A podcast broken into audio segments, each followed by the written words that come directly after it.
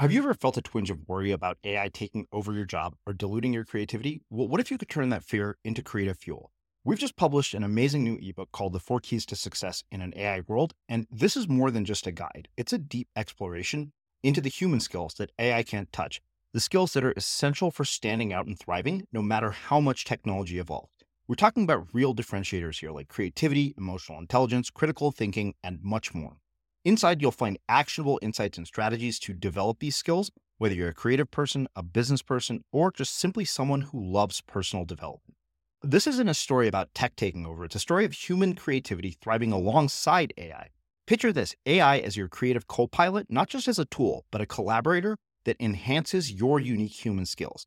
The Four Keys ebook will show you exactly how to do that and view A I in a new way that empowers you instead of overshadows you. Transform your creative potential today.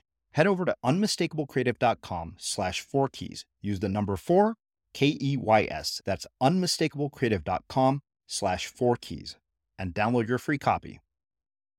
The good thing about, about self-help and personal development is that sometimes, you know, people read all this stuff, but something finally clicks. I mean, there's yeah. some things I've read before, but, you know, suddenly I read something. James Clear, of all people, wrote uh-huh. a piece once about You know, uh, flossing. I used to think I never used to floss my teeth. I always got lectured when I went to my dental appointment. And the hygienist would say, John, John, you know, you didn't floss again. Yeah, I know, I'm busy. You know, there's no excuse. Well, then James Clear, you know, in his excellent articles on, on productivity and, and, and routines and habit loops and all that. And he talked about, you know, just, just have the floss right there next to your toothbrush and just floss two teeth. You just, just one in the front and one next to it tonight. That's it. Yeah. That takes a sec. And then tomorrow night, maybe three. You know, well, I actually... I started doing that from that article he wrote. And uh-huh. next thing you know, I floss my teeth regularly. My dentist now sings, John, your teeth are amazing. Uh, so so you you do glean things from from good good writing and good self-help. And um, but at the end of the day, though, you know, it, everyone's got to find their own path. It's going to be different for everybody. Everyone's path is different. Their realities are different. You know, a single mother who's trying to make it with her with her kid and working two jobs, don't talk to her about, you know, um, living an artful life. Yeah. She's going to say, are you kidding me? You know, I, I, I'm just trying to survive right here and tread water. But yet there are opportunities even for her to have an artful life. Maybe she can't do everything she wants to do right now and maybe finally take that dance class she's always dreamed of doing. But you know what? She can dance with her kid at night um, to the music. Um, she can enjoy that cup of coffee in the morning and listen to the music that inspires her. She can carve time out on a vacation to maybe take that workshop on dance. She knows that kid of hers that she loves dearly, she's sacrificing for right now at this season of her life. But in another year or two, when the kid is older and going to school, she's going to have maybe a little more free time to put mm-hmm. into her dancing. So yeah. it is possible for anyone to live an artful life. I'm Srini Rao, and this is the Unmistakable Creative Podcast, where you get a window into the stories and insights of the most innovative and creative minds who've started movements, built thriving businesses, written best-selling books, and created insanely interesting art. For more, check out our five hundred episode archive at unmistakable creative dot com.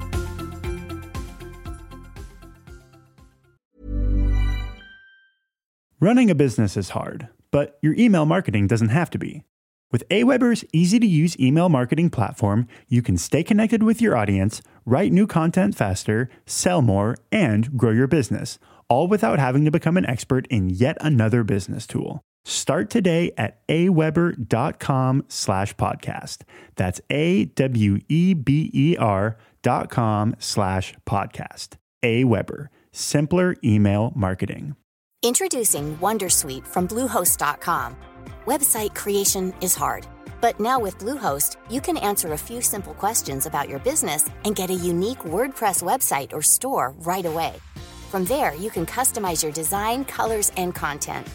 And Bluehost automatically helps you get found in search engines like Google and Bing. From step-by-step guidance to suggested plugins, Bluehost makes WordPress wonderful for everyone. Go to bluehost.com slash wondersuite. Millions of people have lost weight with personalized plans from Noom, like Evan, who can't stand salads and still lost fifty pounds. Salads generally for most people are the easy button, right? For me, that wasn't an option. I never really was a salad guy. That's just not who I am. But Noom worked for me. Get your personalized plan today at noom dot com. Real Noom user compensated to provide their story. In four weeks, the typical Noom user can expect to lose one to two pounds per week. Individual results may vary. Let's talk about aging. It's inevitable, right? But what if I told you there's a new way to age led by Solgar Cellular Nutrition? They believe, and I do too, that you can transform the way you age cell by cell with the power of cellular nutrition. As we age, our cellular function declines. Your regular multivitamins and minerals might not be enough to combat these age-related declines, and that's where Solgar Cellular Nutrition comes in.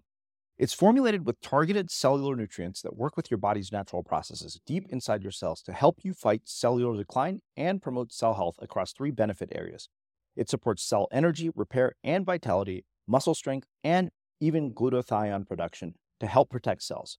So let's own our healthy aging narrative. Visit cellular nutrition dot solgar dot com to learn more. Again, that's cellular nutrition dot solgar dot com to learn more. Solgar Cellular Nutrition. We go cell deep. These statements have not been evaluated by the Food and Drug Administration. This product is not intended to diagnose, treat, cure, or prevent any disease. John, welcome to the Unmistakable Creative. Thanks so much for taking the time to join us. Srini, thanks so much for having me. It's a pleasure to be here.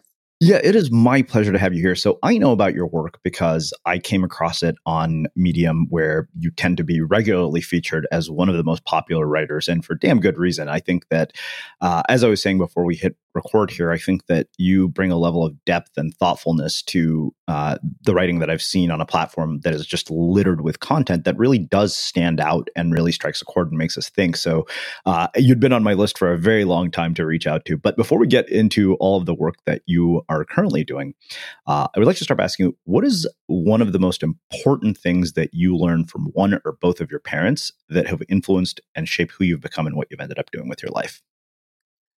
Wow. Well, first, again, thanks for having me on. Um, you know, my dad taught me the importance of consistency and quality in work. Mm-hmm. My dad was an administrative law judge. He was a, uh, a bit of a polymath. He, he had a big library. He was well-read. Um, but all through my schooling, um, all, I had all private school education and then public school through high school. And he always talked to me about consistency, doing consistent work, that um, you can stand out by doing a little bit more than the other person and doing quality work. And he mm-hmm. always checked my homework. And, you know, that really stayed with me my whole life. He was that way. He was very fastidious and thorough in his work. And so I've tried to do the same. Yeah. So as an administrative law judge, I, I wonder, you know, I mean, that's effectively like a white collar job. I wonder, what advice did your parents give you growing up uh, about choosing a career path? And, you know, I, I'm curious, like if I told my parents, you know, being Indian and having these sort of, you know, parents who basically raise overachieving kids that, hey, I want to, you know, join the police force, they would be like, what, with your Berkeley degree, you're going to go into law enforcement or join the police force? So I wonder, you know, what, especially having a dad who's a judge, what that conversation was like.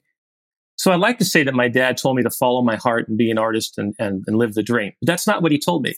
He told me to always have something to fall back on, something you could rely upon. Um, he was always supportive of my creativity and my desire to be an artist, but he also was supportive of me um, being pragmatic. So he supported me in, in going to college and grad school, but I studied criminal justice uh, with the idea that I'd maybe become an attorney like my father. But I, got, I became interested in law enforcement. Uh, the adventure of it, uh, uh, the, the, it's a fascinating field. And, and uh, so I studied that, went to college and grad school and, and got a degree, a master's degree in criminal justice. And his advice was always have something to fall back on. Uh, and mm-hmm. so his it was good advice, because really, had I chosen to be an artist, I don't know where I'd be today. Maybe I would have been successful. Maybe I would not have been. It's very difficult to make it uh, in the in the creative arts. Um, yeah. So what I did was something that he encouraged, which is sort of uh, pragmatic juggling.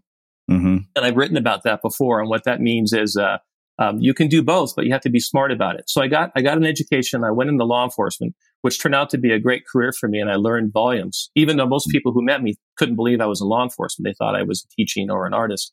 Yeah. Um, but, but that career in law enforcement taught me discipline. It taught me how to deal with people. It taught me how to manage my time. It taught me how to help people in, in their times of need. I learned uh, volumes about humanity. And all of that helped my art and made me a better artist, both my writing and my cartooning and painting.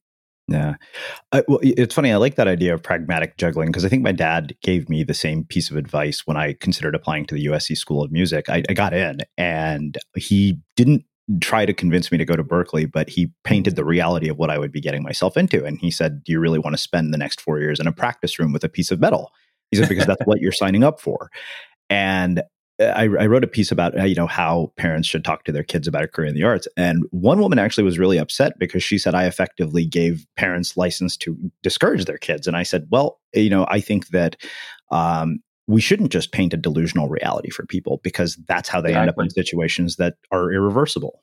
That's true. That's very true. You, ha- you have to be pragmatic about it. It's, it's certainly possible to have a successful career in the arts, but yeah. you know, you, you better be prepared for a lot of hard work, and um, you have to be pragmatic about it. I, mm-hmm. I always like to say, and I've written about this before, that nothing is wasted. Um, and what I mean by that is, you know, the time we spend on projects or in work that may not be our passion still develops skills for us. I have so many skills from my law enforcement career in dealing with people and in management and administration that that have helped me today in my my my career now as a writer and an artist. And mm-hmm. so nothing is wasted. All the all the things I learned in, in public speaking as a police chief, um, all the things I learned in articles I've written for newspapers for the police department, all of that carried over to writing and to my artwork later on. Yeah. Well, let's spend some time talking about uh, your career uh, in law enforcement. I mean, you mentioned that you uh, studied criminal justice, and right. we've had a lot of people here who we've had people from both sides of the fence. We've had Chris Voss, who is an F B I hostage negotiator. We've also had a lot of people who have been incarcerated. And this is actually one of the big reasons I wanted to have this conversation with you was, you know, mm-hmm. when you look at sort of the criminal justice system as it exists today, uh, having been on the other side, uh, not incarcerated, but somebody who was a police chief, and you see things like the the Central Park Five documentary that just came out. Um, I mean, right. what are your perceptions? Like, what misperceptions do you think that people have about law enforcement? And what, if anything, here needs to be corrected, like, so that we don't end up with these outcomes with, like, mass incarceration? Is there is there a way out of this cycle? Right. It, that's a that's a broad and difficult question that people have been debating for a long time. The first thing I'd say is is that law enforcement has hundreds of thousands of contacts with people every day. I mean, in my town of Scotts Valley, California, where I was a, an officer and a police chief, we contacted people every day, every day on car stops, uh, difficult calls, domestic calls, um, including violent calls. And if you look statistically at how often law enforcement gets it right, it's really remarkable. I mean, for the hundreds of thousands of contacts every day that police officers, men and women in uniform, make, Um, is a very, very small percentage of time where things go wrong, or there's a bad shooting or something like that. So I think sometimes what, what gets all the attention, of course, in the media are the bad things. So uh, the, the questionable shootings, bad behavior, those always are going to make the front page and be on the news. What you don't see are the hundreds of thousands of great contacts for officers that save people's lives, where they've helped people um, and and and safely arrested them and got them the help they needed. We had officers in our department that Uh, on their off time, we're buying blankets and, and, and food for homeless people in our town that we interacted with. Um, we went out of our way to try to help people. And I wish that that story got told more instead of always a negative story. Now, mm-hmm. to the second part of your question, what, what can be done better? There's so many factors. Law enforcement keeps evolving in its training. The police academies are getting longer um, out of necessity, because now there's so many factors. Diversity is taught in the police academy, uh, the Museum of Tolerance. We were taking officers down there in the academy. Um, to yeah. get an experience on how internalized bias, sometimes we don't see it in ourselves. Um, we we taught them extensively about how to deal with the mentally ill. Because let's face it, the homelessness, the mentally ill, um, addiction, all these things are, are problems. And law enforcement keeps having to evolve in its training. We focused on on how to de-escalate so that you didn't get to a point of a violent encounter, um, how to rely on numbers and, and better communication. Um, and, and, and, and that's so important. To, to try to resolve a uh, a critical incident without somebody getting hurt. Yeah. Um, and as far as in the community, the law enforcement can't solve all of society's problems. They, we get called when things go bad. When nine one one rings, it's because something bad has happened. And then officers have a very short window of time to try to resolve a difficult problem. Um, some of it is is is going to be continue to be uh, recruitment. Um, mm-hmm. It's getting harder and harder to find good people that can pass a background to get into law enforcement. Most people don't know what it takes to get into law enforcement, the background. Some of it is societal. It's it's it's it's focusing on, on family and, and and illegitimacy and how to uh, um, help families to thrive, particularly families that are broken up and that have addiction problems. So it is a broad social problem that, that law enforcement alone isn't going to be able to solve. Mm-hmm.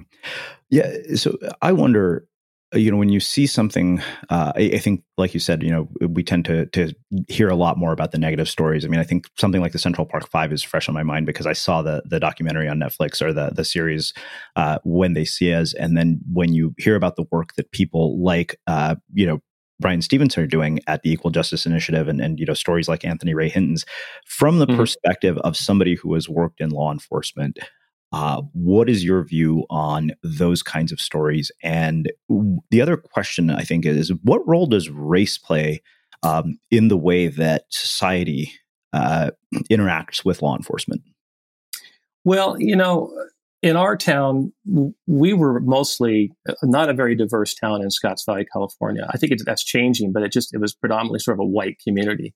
Yeah. And so it, it, sometimes it, I cringe. Because because uh, we would get phone calls sometimes from some of the older retired folks in town that would say, "Oh, there's there's there's a black man uh, uh, on the corner near Safeway," and our dispatchers would say, "Yes," and, and you know they say, "Well, you know he's he's standing there, and I, I don't recognize him, and you know, and maybe an officer could check and make sure, you know," and and we, we wouldn't get that often, but you get that once in a while. And I remember yeah. we used to talk about that in the squad room, and and uh, you know, we would say, you know, where where does that come from? Some of it, you know, this bias or this racism.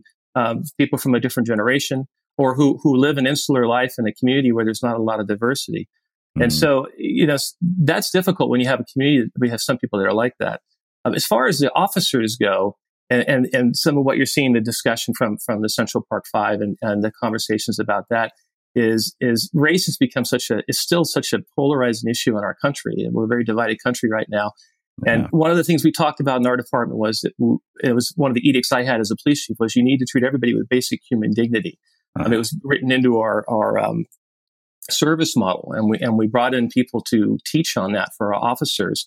Um, because we, and also in the community, we would meet people who witnesses sometimes who would have sort of this internalized bias, and, and we'd have to train our officers to look for that um, when they're questioning them, when they're questioning witnesses.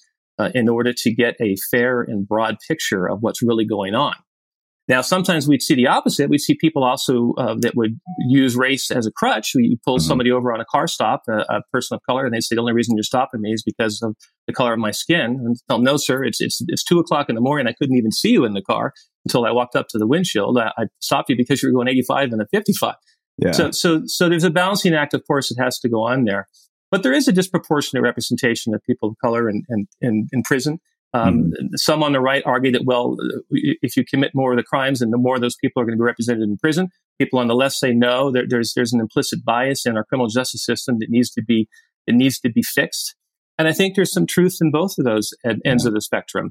Um, and, and that's going to be a problem that we're going to have to tackle in the years ahead.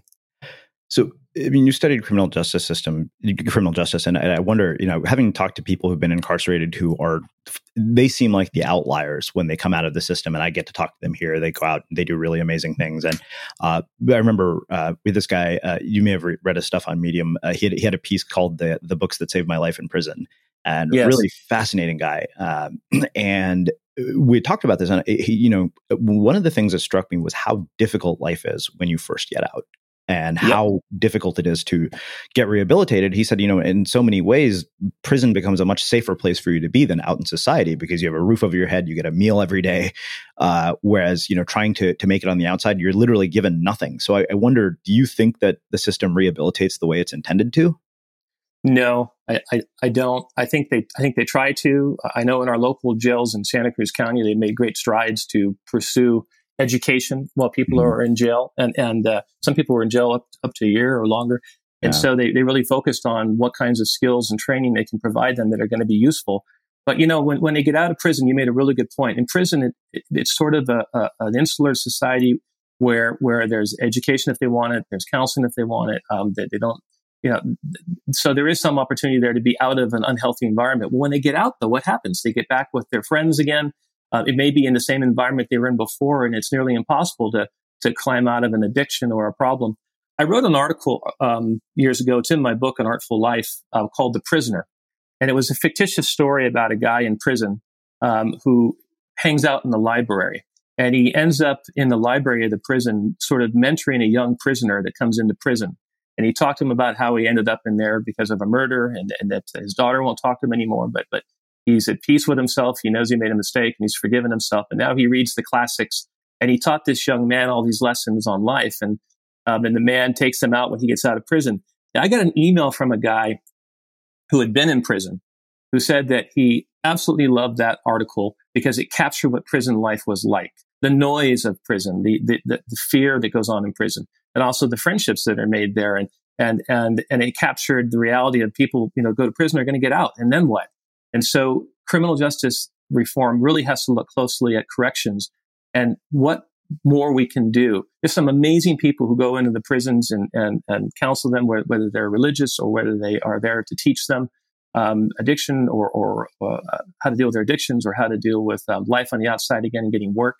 Yeah. And the more we can do on that, the, the better, because let's face it, people are going to get out of prison. If we want to reduce recidivism rates, we have got to give them the tools to be successful when they get out. And that includes employers being willing to give someone a second chance. I had a pool guy where I live. I have a pool in my home. I'm blessed to have that. And and this guy had been in prison, and he was our pool guy for a, over a year. Uh, great guy. And he did a great job for us. And he talked about how hard it was for him to, to start his business because a lot of people didn't want to hire him. Mm-hmm. So it also takes people, you know, giving people a second chance. Yeah.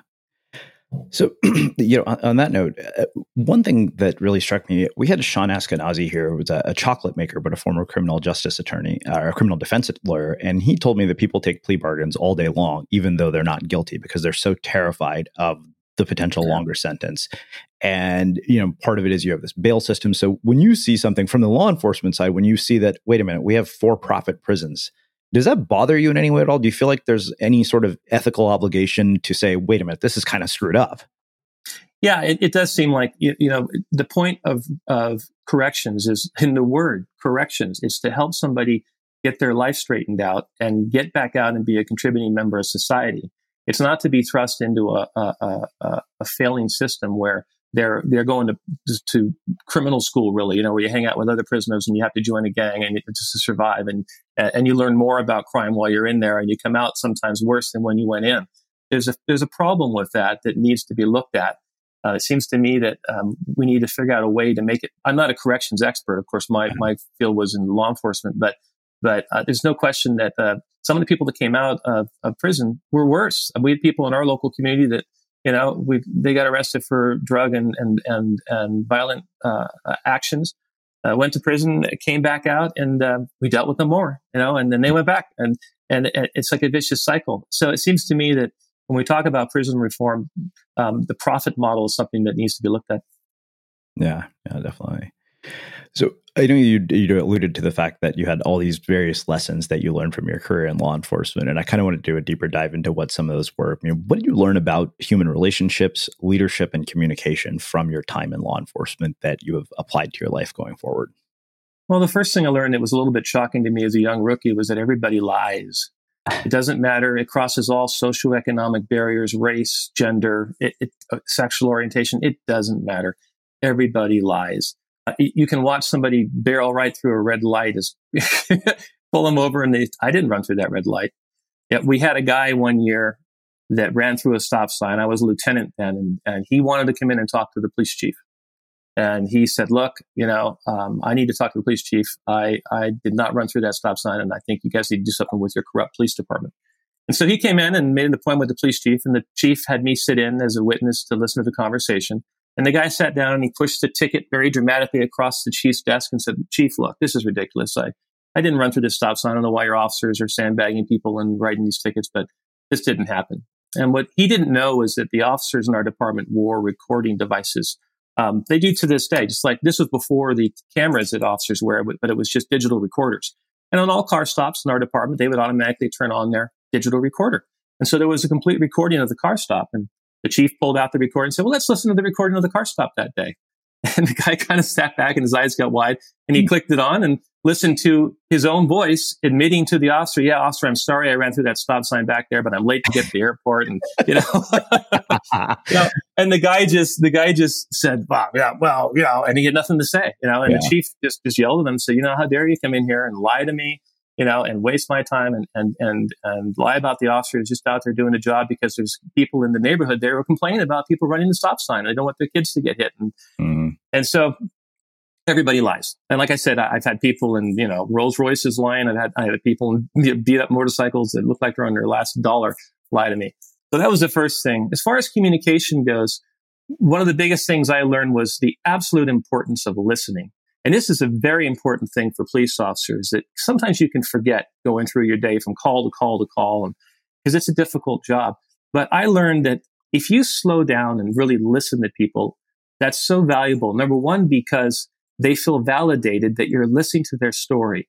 And that's half of it. When someone's angry or upset, or they're a victim or a witness or a suspect, they want to tell their story. They want to defend themselves or tell their side of things. And it's so important for officers to have that ability to listen. I would get down on one knee sometimes when I'd have people sitting in our lobby so that I could meet them at eye level, so that one, they weren't intimidated by me and being, you know, guy in a uniform standing over them, and so that I could listen to them. Sometimes when people would come into the lobby of the police department, I, instead of meeting with them in my office, if they had a complaint or a concern, I'd tell them, look, you want to you want to take a walk around the police department. We had a little park right next to the police department. And I would go outside and sit down on the picnic bench with them and talk to them there. So, you know, the environment where you talk to somebody matters a great deal. Um, so listening, as far as communication goes, is important. And, and then as far as communication and speaking to people, I found that um, brevity is a great thing. You know, when you're giving speeches, if you can get to the point, that's important. As far as leadership goes, um, what I learned is that people judge you more by how you behave than what you say. Yeah. And God knows in Washington um, nowadays, you know, actions speak louder than words. You know, we see that uh, on both sides of the political spectrum.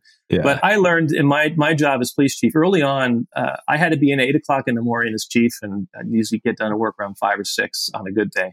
Um, but after about a year, uh, the first year of being police chief, I realized that, you know, if I really wanted to lead by example, then I needed to be more visible with the troops. I couldn't, I come in, you know, I wore a suit because once you're a police chief, you spend more time going to county meetings and, and, and city council meetings and budgets and all that kind of thing. So you're rarely in a uniform. But I changed things up and I started wearing my uniform more. I came in at seven in the morning, so I catch the morning roll call, the morning shift officers that are, that are coming on, and the, and the, and the graveyard shift officers that were coming off. And I'd sit through the roll call and visit with the guys and gals and laugh and talk to them. And that's a big part of leadership, I think, is is just being visible, not coming down the hall when you have a problem or you need to call an officer in over an issue, but just being visible and hearing their stories and talking to them about what their kids are doing and their wives and their husbands. And and um, so leadership to me is is about walking it. It's, it's about being out there, being visible, and, and not being afraid to roll up your sleeves and do the same job everyone else was doing. I used to go out and, you know, handle calls with officers and help direct traffic and try to be as as available as I could to them, because it's so important. I think anyone in, in any career today, they need to walk the walk. And it's not about talking. It's about showing everybody that you can uh, do the same job and you can and be there for them. Yeah. Well, it's funny you alluded to to Washington and this whole idea of action speaking louder than words. I don't know if you saw it. John Stewart actually uh, sat in front of Congress. Uh, I think it was either yesterday or the day before. Oh, God, it was, brought, it was beautiful. It and, was. and with this nine eleven, those nine eleven people that were suffering, and he says, yeah. They're all here. Where are you? And there's this empty, empty Congress, right? Mm-hmm. There's, there's, there's hardly anybody there. That that said volumes. And, and I thought that was wonderful that he did that, because they promised these people that, that worked so hard on nine eleven to save people's lives. And, and there's still people dying today from illnesses born from back then. Yeah. And, and, kudos to Stewart for coming in there and, and standing with them and, um, and, and making sure that their voices were heard and they get the support that they deserve. Yeah. I, I, you know, I, I remember, I think the thing that struck me most when that was happening, I was watching it last night, and he said they responded in five minutes and exactly. Congress has had shamed them fifteen years. It, yeah, exactly. So. I mean, I, I think regardless of what side of the aisle they were on, he made a valid point. And I, I remember thinking that was the most impactful thing I'd seen all week. Yeah, I, I saw that too, and I was moved by that and thought, and, and you looked at some of the people that he was with, and, and you just, yeah. your heart ached for them, because Lord knows what they've gone through. Speaking of which, I think that makes uh, one last sort of uh, question about law enforcement. I think that, you know, what happens when, you know, you see tragedies, when you see things like, what does that do for you as somebody who's in law enforcement? Like, what do we not see that are the painful sides of this from both sides? Because I'm guessing you've probably seen people from both sides who've lost their lives, right? Oh, absolutely. Yeah. I, you know, that's the, of course, I'm, I'm always sympathetic to the men and women in law enforcement. Yes, mistakes are made, but I'm always sympathetic because I know how difficult the job is. I was blessed to work in a town that was a fairly low crime town. So we didn't see a lot of consistent violent crime Um, but we had our fair share uh, uh, of murders and, and suicides. I can't tell you how many suicides I've been to, and, and traffic accidents where where people were, were dying in front of you as you're trying to help them. And what I think society doesn't see, unless you are married to a police officer or you are a police officer, is the toll that takes on police officers emotionally. Um, P T S D is very real in law enforcement.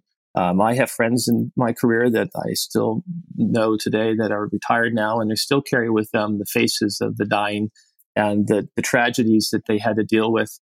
Um, a former police chief that I work with um, still remember the story he told of having to go and tell um, um, children that their mother and father were killed in, a, in, a, in an accident, oh. uh, you know, knocking on the door, and, and, and just the whole uh, tragedy of he's never forgotten their faces. I remember the guy that committed suicide in his his friend's house while his friend was gone, and another partner and I got there, and he was still alive, laying in bed, um, and he was um, talking to us, and, and and he was saying, "Yeah, I'm so sorry, I messed up the room," and he shot himself in the chest, and he hadn't passed away, and and we had this conversation with him, and he says, "I just, just couldn't bear it anymore," and and like like we're having like over coffee, and he's just having this casual conversation with us, and the ambulance came, took him to the hospital, and he died on the operating table, and and. I can still to this day remember his his voice. Or a young woman who was addicted to cocaine, who was very successful, and she and her boyfriend overdosed on cocaine. And when we got there, uh, we, we we stabilized her and got medical help there. And a pretty young gal and, and very bright, and she was in high tech in our community. And mm-hmm. we talked to her in the hospital room and told her, "Look, you need to get help. You, you can get over this." And and. A month later, we were back at her house, and her eyes were rolled back, and she was in convulsions on the floor of her living room, and she passed. And um, you remember every one of these stories in law enforcement. Um, you never forget them. The children you deal with who have abusive parents, the addicted homeless individuals you try to help for years, and finally you find them one day in the woods and their tent passed away.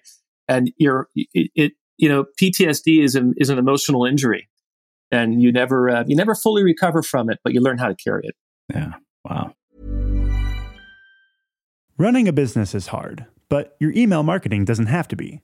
With AWeber's easy-to-use email marketing platform, you can stay connected with your audience, write new content faster, sell more, and grow your business, all without having to become an expert in yet another business tool. Start today at aweber.com slash podcast. That's A-W-E-B-E-R dot com slash podcast. AWeber, simpler email marketing. Introducing WonderSuite from Bluehost dot com. Website creation is hard, but now with Bluehost, you can answer a few simple questions about your business and get a unique WordPress website or store right away. From there, you can customize your design, colors, and content.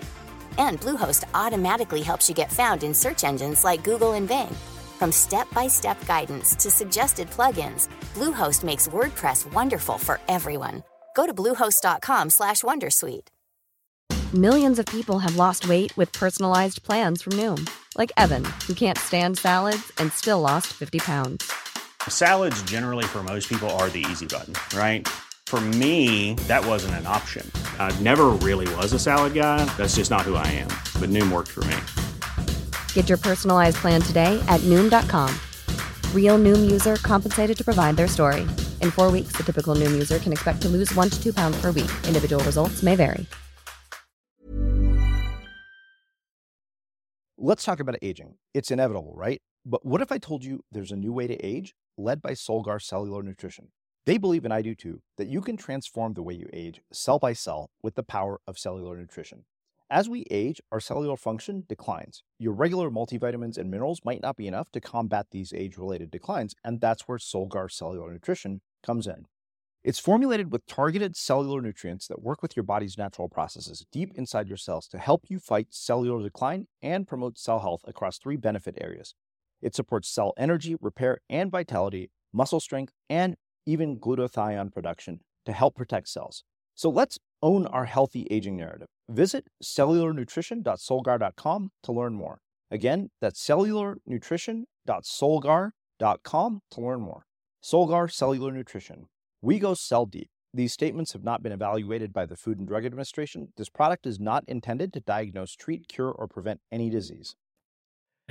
Well, let's do this. Uh, let's shift gears into something a little bit more lighthearted, uh, which is the work sure. that you have done uh, as an artist and a writer. Uh, you know, so I, I think that this is, you know, I was kind of going through, you know, so the stuff that you were written on Medium this morning, and there's something you said that really, I think, makes such a perfect transition to talking about this whole idea of your work as a creator. You said, as we age, we lose a great deal of our childhood innocence. Our curiosity and imagination succumb to adolescence, hormones, and the complexities of adulthood. We become concerned about our appearance, popularity, and success. We compete in the workplace and learn that communication involves what we say versus what we really mean. We worry about right. things like status and social rank. So in the midst of, of that sort of uh, issue that we're all dealing with, how in the world did you manage not to lose this innocence, maintain this curiosity, and, and sort of make this transition uh, into, you know, what I think is a multi-hyphenate career? I guess I did that because my art and creativity was my safe place. It was my passion. When I wasn't working in law enforcement, I was painting at an easel, or I was writing, or I was drawing cartoons. Uh, I drew cartoons actually my whole career in the police department on, on the grease board and all kinds of funny cartoons of officers doing silly things. And it was a great pressure valve release for all of us emotionally to be able to laugh at ourselves and laugh at some of the crazy stuff that happens. Um, and, and so really art for me, art was, was how I managed to keep sane. uh-huh. You know, I mean, or, or somewhere in mid-career, I, I, I decided I wanted to learn landscape painting. And so I went off to Idaho. My wife, God bless her. I wasn't, I was, I hate, hated to fly. I was a fearful flyer and I didn't want to fly to Idaho. And she talked me into it and said, "This is ridiculous. You're going to get on that plane and you're going to, you know, you're going to learn more about painting." And I, and I was uh, an admirer of the artist Scott L. Christensen, who's a fantastic landscape painter. And I went off and studied with him. And, you know, being in Idaho out there in the cottonwoods and the breeze and being in this man's studio and seeing his beautiful artwork and listening to beautiful music while we painted was such another world from law enforcement and, and, and seeing the worst sides of society. And it showed me that beauty and art and creativity are vitally important to our health. Mm. And the landscape painting was an escape for me. And also the writing was an escape. Some of the awful things I mentioned earlier about my yeah. law enforcement career that I witnessed, well, that also, you know, affects you emotionally, but you can channel those emotions into poignant writing and poignant um, essays about life. Mm. Um, in some ways, I, I feel lucky that instead of injuring me and making me uh, bitter about society and cynical, some of the awful things I saw seemed in a way softened my heart and made, made me feel more for people. And I've tried to put that into my writing now too and try to encourage people in my writing because I've seen so much ugliness. I don't want people to suffer. And God knows if I can take my experience and my silly cartoons and writing and, and try to help people live a better life, more artful life, then, then that that's a good thing. And it makes me feel better about my life. Well, I think that to me, you know, what you just said is is really in a lot of ways also exemplary of one of the challenges that we live in, the, that we have with the world that we live in today. Because I remember you had a piece, and I don't remember what it was titled. It was about the fact that social media success is a byproduct, not the actual right. success, or something along those lines. I know because exactly. I quoted that exact quote in one of my articles. And I remember thinking about that. And, you know, I think you're exemplary of the, the fact that you were doing this thing solely for its own sake. Whereas now we live in this world where, you know, I wrote an entire book about this called An Audience of One. But exactly. really, there is this sort of mindset of if this doesn't reach a million people or I can't make myself famous from it, it's not worth doing. Uh, and I think that's yeah. so tragic. But one of the things you said is that you may not think your artwork and creative expression matters, but you'd be mistaken. Maybe you're a weekend watercolorist or a part-time poet. Perhaps you write music or short stories. Despite working commitments of life, you squeeze in time for your art. And that piece in particular struck me because I think you made a very strong case for the value of art and why it's not just about being famous. And I was wondering if you could uh, kind of expand on that. It's particularly, I think that it's funny because I think sometimes, you know, people will look at somebody like me. I had somebody who once told me, yeah, you're making this argument from a place of privilege. You're a damn published author. Right, right. And I, you know what? And she wasn't wrong entirely. Sure. Uh, you know, sure. So that, so how do you, you just sort of dance between the tension of those two things? Well, yeah, that's true. You know, you, you have to please your own heart first. And I've made those mistakes when I first started blogging. I think when I first started blogging years ago, um, I think I read Michael Hyatt's book on uh, Platform, How to Get Discovered mm-hmm. in a Noisy World, or, you know, and, and so then what I was, what I do at first, I was blogging on my little art website and I started aping, you know, like Michael Hyatt posts, you know, you know, how to live a better life. And, you know, just th- with three, you know, click on these three ways, you know, and, yeah. and, and I was using Unsplash, you know, stock photos to go with my, my posts. And I was, you know, I was learning, I was practicing in public and, And and it didn't take long before I realized that this isn't this isn't pleasing me really. You know, I'm just copying somebody else. Uh, I'm not mm-hmm. being authentic. I was looking at numbers, analytics, trying, and I was the most, the biggest techno dummy there was. I mean, I didn't understand how to use a lot of this stuff in Google Analytics. And, and to this day, I really don't pay much attention to that stuff at all. I mean, I have some analytics on my site. I hardly ever look at it because what I finally found out was, is that I really have to please myself first.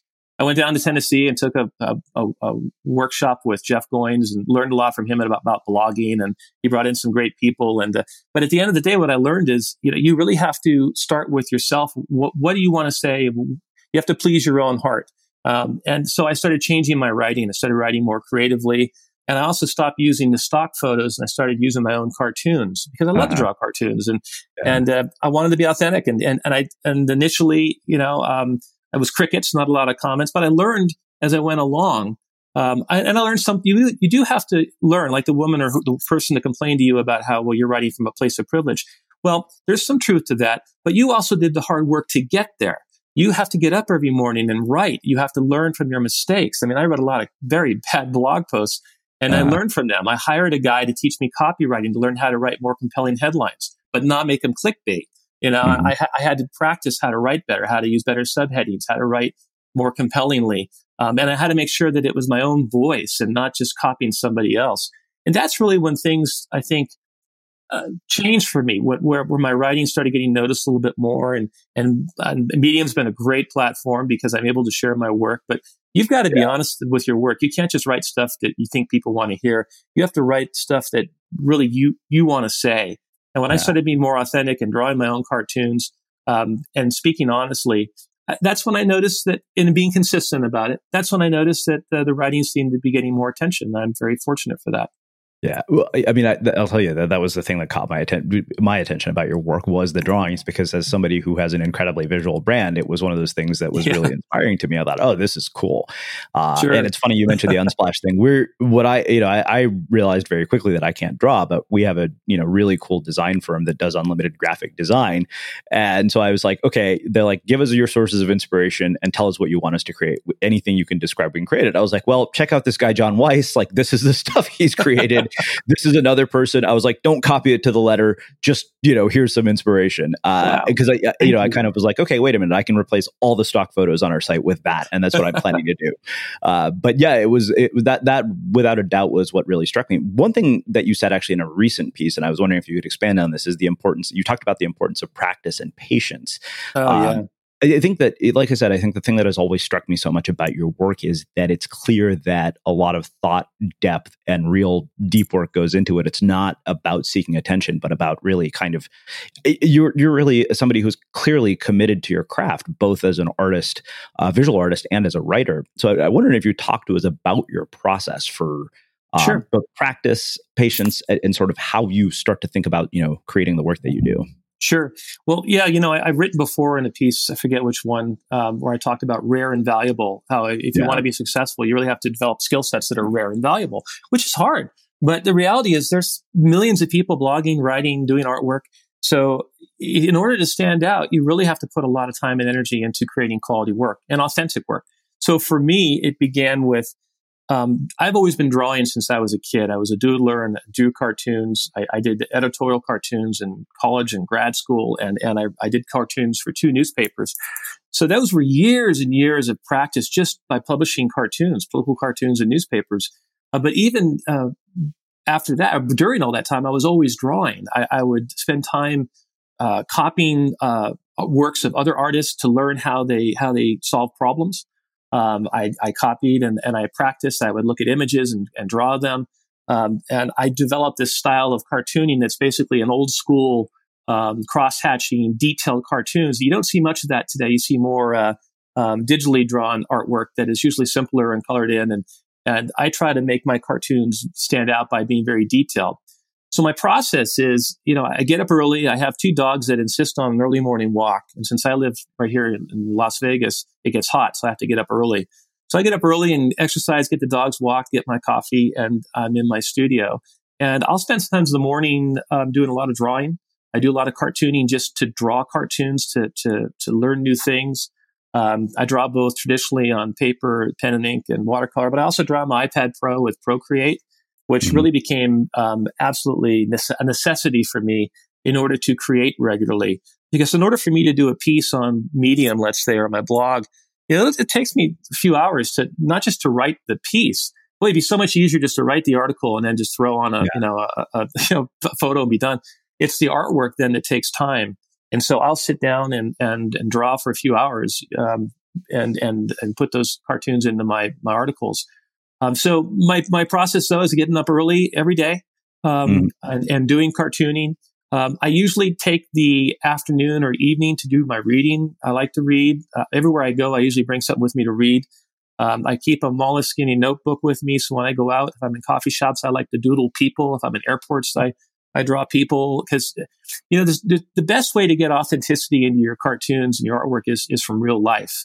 I love to draw and paint from my imagination as well, but real life is really where it's at. You talk to, you know, landscape painters and all, they'll tell you to take a class in gesture and, you know, paint people and draw. And the more I draw from life, the more that um, I, I, I seem to get better. There's a cartoonist I really like named Thomas Fluharty, and he does these fantastic sort of cartoons of people. He's he's big time illustrator. He's done work for Time and all the major publications.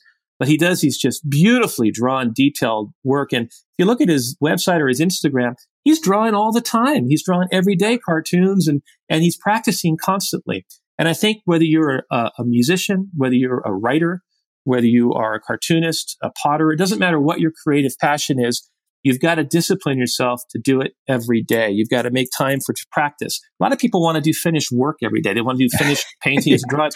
And the problem, that's fun and that's satisfying, you know, but it's the, it's the practice that makes you better. Mm-hmm. Yeah. So with this, I mean, you seem to me like somebody who abides very much by the Cal Newport deep work philosophy. Uh, I wonder yeah. what your views on social media are. So I have a love-hate relationship with social media. Uh, I'm a big fan. I'm a big fan of Cal Newport. Um, yeah. I loved his uh, not only his deep work, but his book Digital Minimalism. Um, oh God, I've deleted my Facebook page. I've brought it back. I've you know I've I've gone to all black and black and white on my website and tried to simplify it and went color. Oh my gosh, you know I, I, right now I, I'm on Facebook and Instagram. Um, so here's what I think about. I, there's so much social media that is an absolute waste of time. There's so many fantastic books that are languishing in bookstores and libraries and never get read because people are too busy watching insipid cat videos and, and God knows what else, or they're fretting over their analytics on their blog, or instead of putting time into educating their minds with, with good books, um, and with, um, um, with, with great artwork in museums. So, I have a love-hate relationship with social media. The bad about it is that you have young people that are trying to compete with what they see online, and they think they're failures if they don't have lots of followers or if they're not beautiful or perfect. But there's also some good with social media. Some of the good is some of the artists and writers I've discovered I never would have found if it had not been for mm-hmm. social media. There's a painter I really love, Jeremy Mann, who is another person who hates social media. He has hit over six thousand followers on Instagram, and he just left Instagram and doesn't post there anymore. So he's just, he's yeah. sick of having to post all the time. Just come to his website if you want to see him. So he's going to lose followers by doing that, but I admire the fact that he's trying to put his energy into his art and not social media.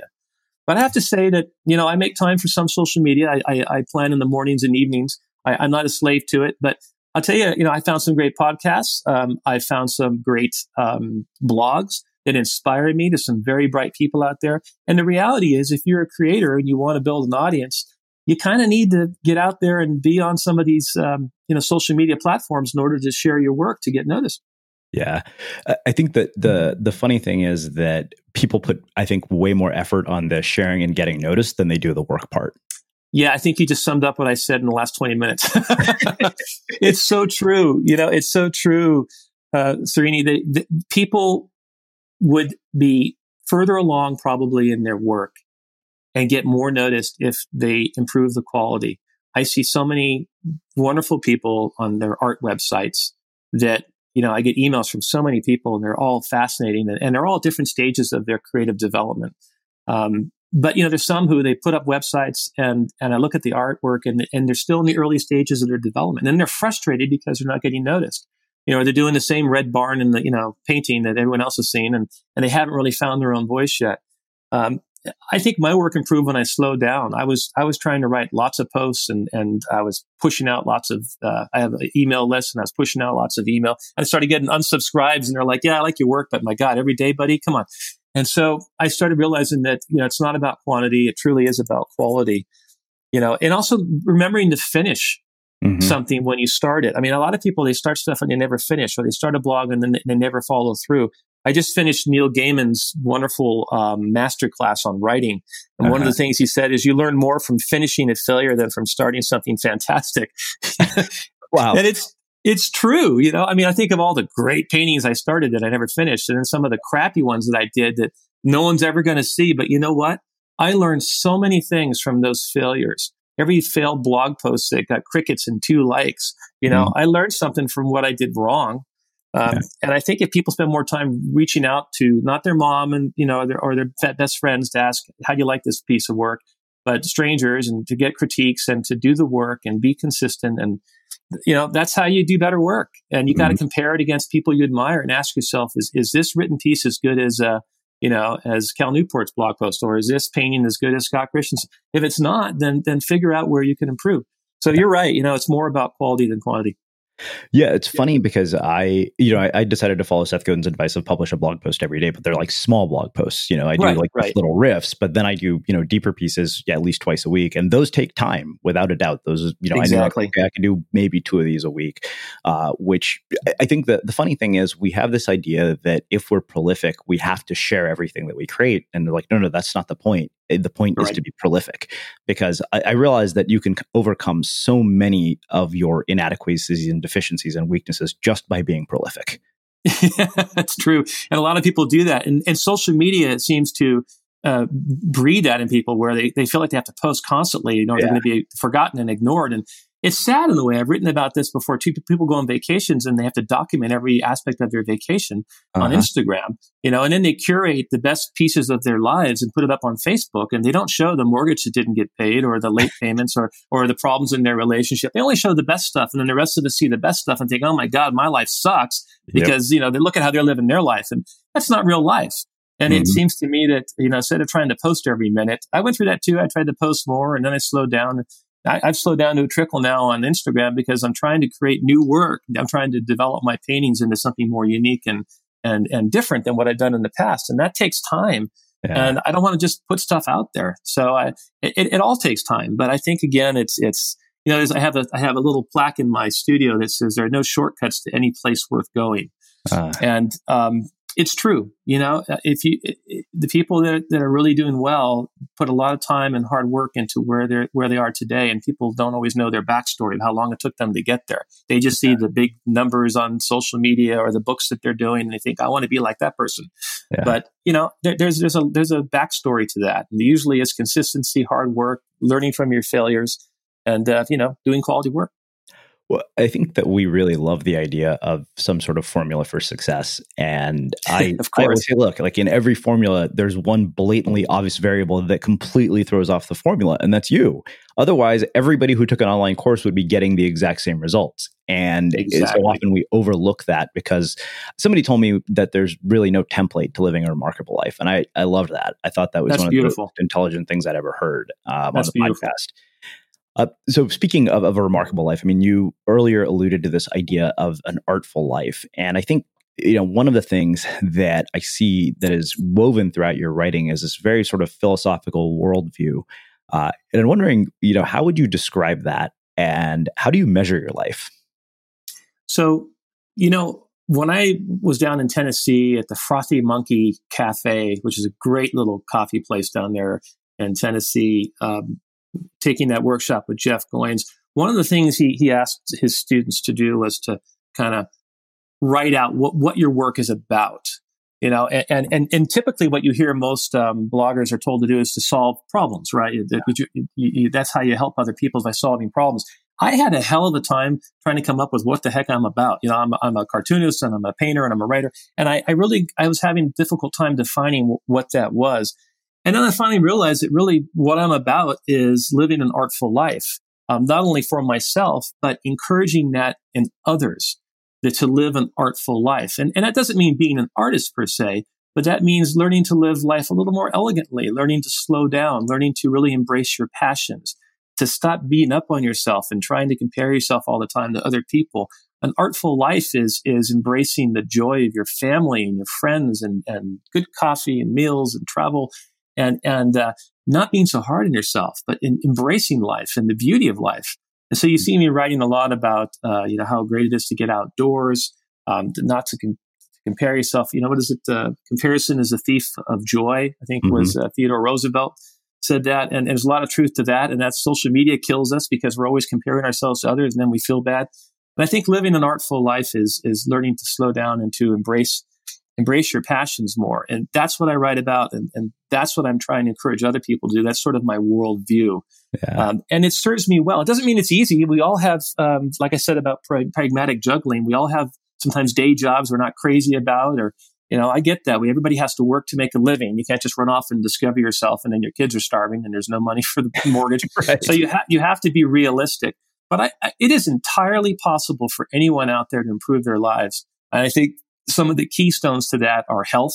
Uh-huh. I'm a big believer. You don't have to be a total health nut and go join CrossFit and do a triathlon. But I do think that, um, boy, you know, my work improved when I started focusing more on my health, on, on regular exercise and trying to eat better, getting mm-hmm. enough sleep. You know, nothing's new in the self-help personal development world. These are things that Benjamin Franklin was talking about, you know, early, early to bed, early to rise, makes a man healthy, wealthy, and wise.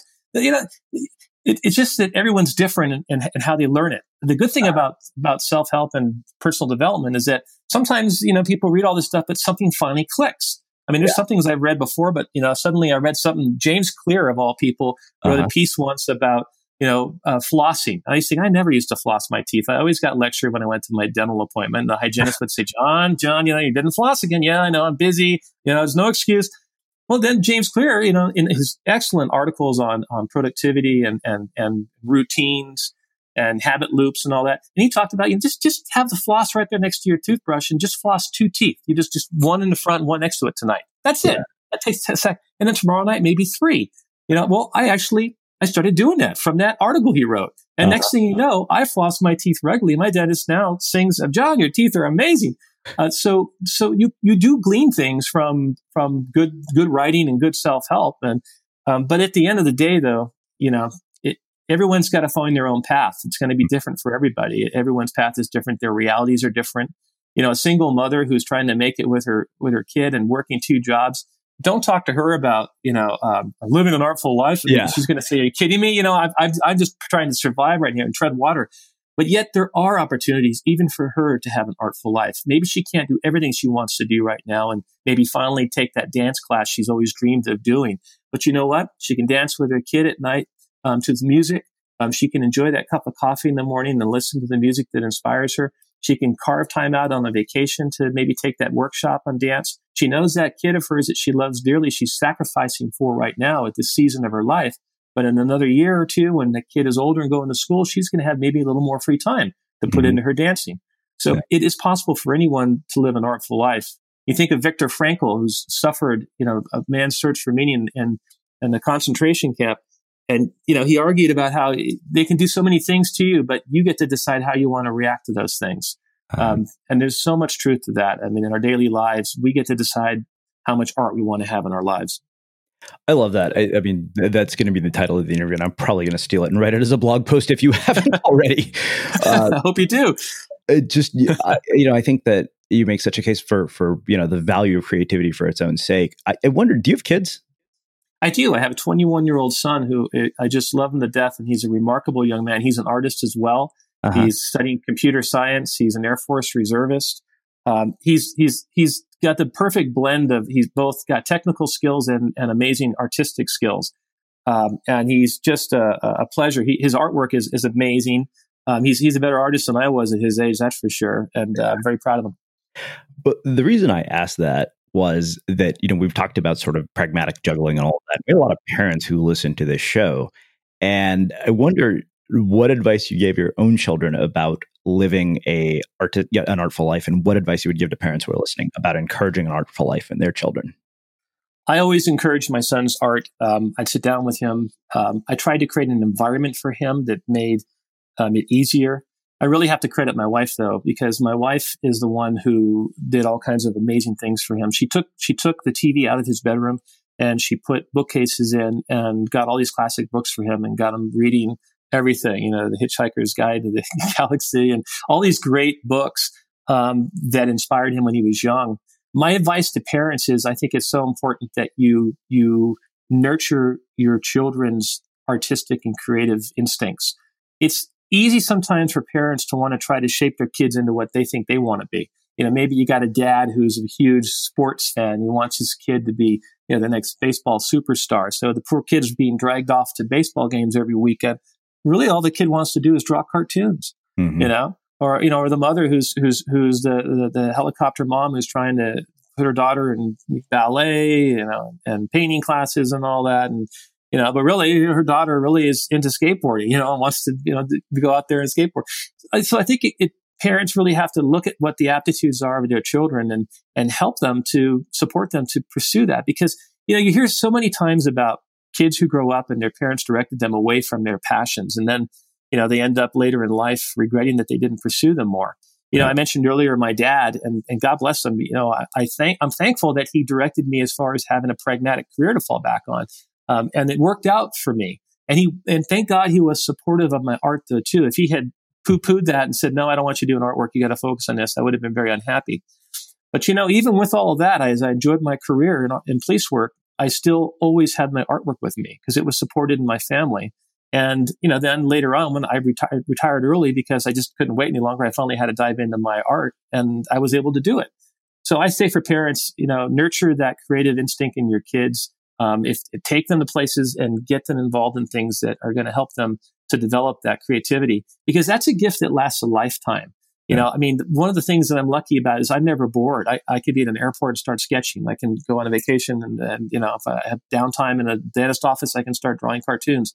It's a gift that keeps on giving. And whatever the creative gift is that a child has, a parent really has to encourage that so that they can have that their whole lives. Yeah. So I'm going to steal an Oprah question. What is the lesson that's taken you the longest to learn? The lesson that's taken me the longest to learn. Um, Probably patience. Um, I think I've always been a bit of a um, obsessive compulsive, and I'm impatient. Uh, and I, it's taken me a long time to learn to let go of impatience and let things unfold in their own time.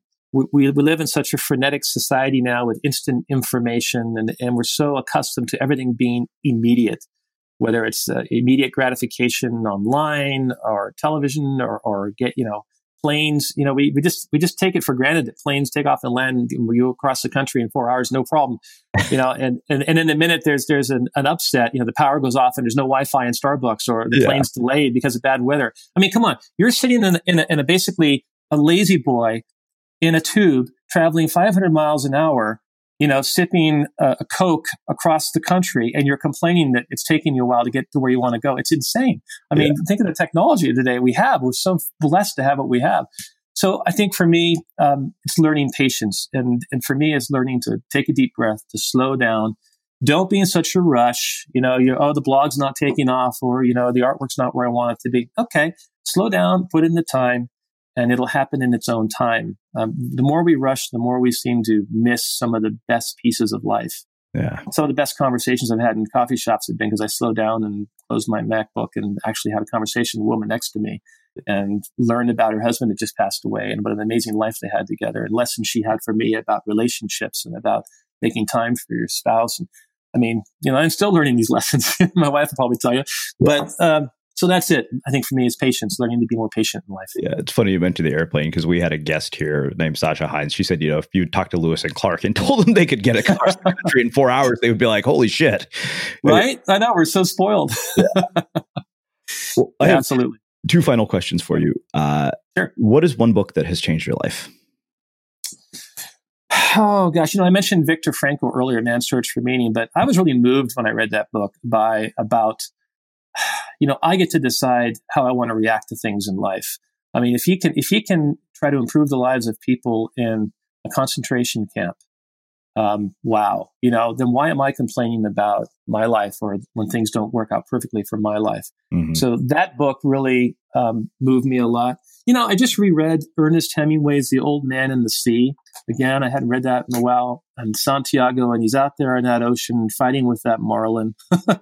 You know, and, and I remember even when the first time when I read that about about life and the struggles we have in life and, and trying to overcome them and, and, and about the simple pleasures in life and, and how that the young man that helps Santiago and the old man in the sea. And when he finally makes it back to, to land and, and loses most of the marlin, gets eaten by sharks. And, you know, this young boy, an old man's dying, you know, but the young boy rushes to get him coffee with milk and the simple pleasures of getting him back at home and into his bed. And, and that book just always struck me as reminding me about the simple pleasures of life. And, you know, if a simple fisherman in Cuba can get such pleasure out of his fishing and, and, uh, And if people can take such good care of you like the young young man did to Santiago, then there's a lesson in there for all of us, too, about um, how we should live our lives. And it's to embrace our passions and to try to help other people along the way. Yeah. Wow. Um, so I have one final question for you, which is how we finish all of our interviews at the Unmistakable Creative. What do you think it is yep. that makes somebody or something unmistakable? I think it's their authenticity. Um, you know, people can spot a phony a mile away. We can spot it in our politicians. We can spot it in people when you're dating. You know, talk to young men and women who go out on dates and, you know, these these quick dates, and they can tell the authentic people from the phonies. And I feel bad for people that feel the need to not be themselves. And I get it. With social media today and competition, everyone's trying to put their best foot forward and trying to emulate their heroes. It's only natural for all of us to try to do that. But boy, the real gift for yourself is when you finally learn to love yourself and develop the natural talents that you have and to be authentic with who you are and stop trying to be somebody else. Because, you know, it's like, it sounds like the childhood cliche. I forget the cartoon with, you know, there's only one you. Uh, it can only be you. I think it was Sesame Street. But it's so true. You know, I mean, there's no one else like you. I mean, what makes some people so unique are their, are their quirks and idiosyncratic ways that they behave and their unique talents. We, we don't need another, uh, You know, uh, another Brad Pitt. We need an actor who's different, who brings different things to the table. Uh, um, so I would say that that's the most important thing is, is is your authenticity, being who you really are. Amazing. Wow. Um, I can't thank you enough for taking the time to join us and share your story and your insights with all listeners. This has been just beautiful, breathtaking, heartwarming, and everything I thought would be and so much more. Uh, where wow. can you find out more you. about you and your work and everything that you're up to? Well, it's pretty simple. John P Weiss dot com. John P Weiss dot com is where my blog is. I'm also on Medium. I have an Instagram account, Facebook, but you can find me on my website. But uh, I just want to say it, it, what a pleasure to be on the Unmistakable Creative. Love the podcast. Uh, and it's been an absolute privilege to be with you this morning. Awesome. And for everybody who's listening, we will wrap the show with that. Thank you for listening to this episode of the Unmistakable Creative Podcast. While you were listening, were there any moments you found fascinating, inspiring, instructive, maybe even heartwarming? Can you think of anyone, a friend or a family member who would appreciate this moment? If so, take a second and share today's episode with that one person, because good ideas and messages are meant to be shared. Running a business is hard, but your email marketing doesn't have to be. With AWeber's easy-to-use email marketing platform, you can stay connected with your audience, write new content faster, sell more, and grow your business, all without having to become an expert in yet another business tool. Start today at aweber.com slash podcast. That's A-W-E-B-E-R dot com slash podcast. AWeber, simpler email marketing. Have you ever felt a twinge of worry about A I taking over your job or diluting your creativity? Well, what if you could turn that fear into creative fuel? We've just published an amazing new ebook called The Four Keys to Success in an A I World, and this is more than just a guide. It's a deep exploration into the human skills that A I can't touch, the skills that are essential for standing out and thriving no matter how much technology evolves.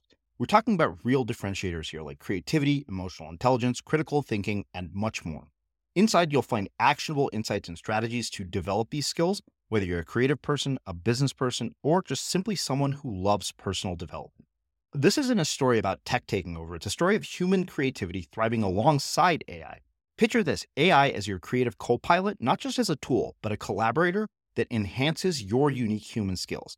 The Four Keys ebook will show you exactly how to do that and view A I in a new way that empowers you instead of overshadows you. Transform your creative potential today. Head over to unmistakable creative dot com slash four keys. Use the number four, K E Y S. That's unmistakable creative dot com slash four keys and download your free copy.